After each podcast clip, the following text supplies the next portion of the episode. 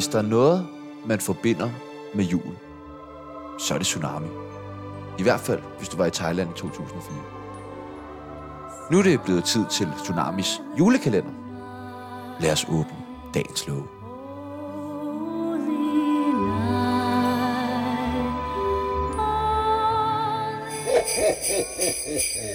Merry Christmas.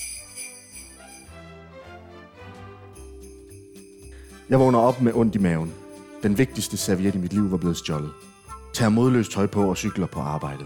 Rundt om mig kan jeg høre. Oh. Jeg kommer ind på arbejdet.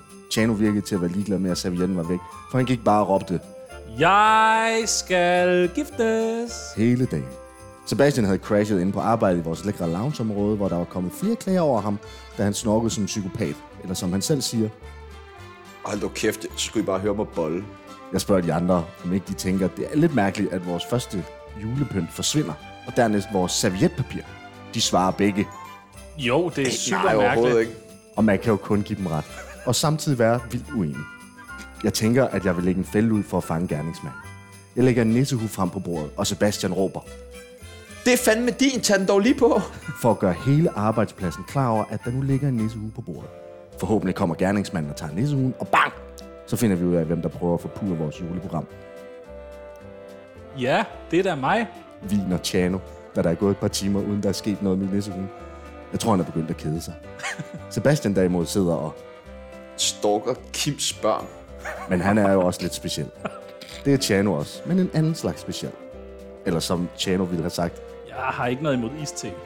Vi sidder i skjul og venter på, at gerningsmanden skal dukke op. Men som Sebastian visker i mit øre, Frossen kold skål er bedre end ingen kold skål. så er der noget, der kunne tyde på, at det er en for oplagt fælde, der er blevet lavet. Vi begynder at lege for at holde humøret oppe. Vi skal gætte, hvilke lyde den anden laver. Chano siger... "Brap, brap, brap, brap." Og Sebastian gætter på, at det er en løve. Chano gætter på, at det er en abe, inden Sebastian overhovedet har lavet en lyd. Sebastian brøler, Det vidste du godt, fordi jeg er Abe Frans. og jeg gætter på, at det er et fly. Vi griner over os. Men midt i julelejen kan vi se en skikkelse, der løber hen mod vores bord. Det lyder lidt specielt, når skikkelsen løber. Lidt ala. Simon Andersen. Men ingen grund til alarm. Det er bare Imon Sandersen, vi kan se, som ikke har rom i hånden. Men hov, der er en person, der gemmer sig på ryggen af Imon.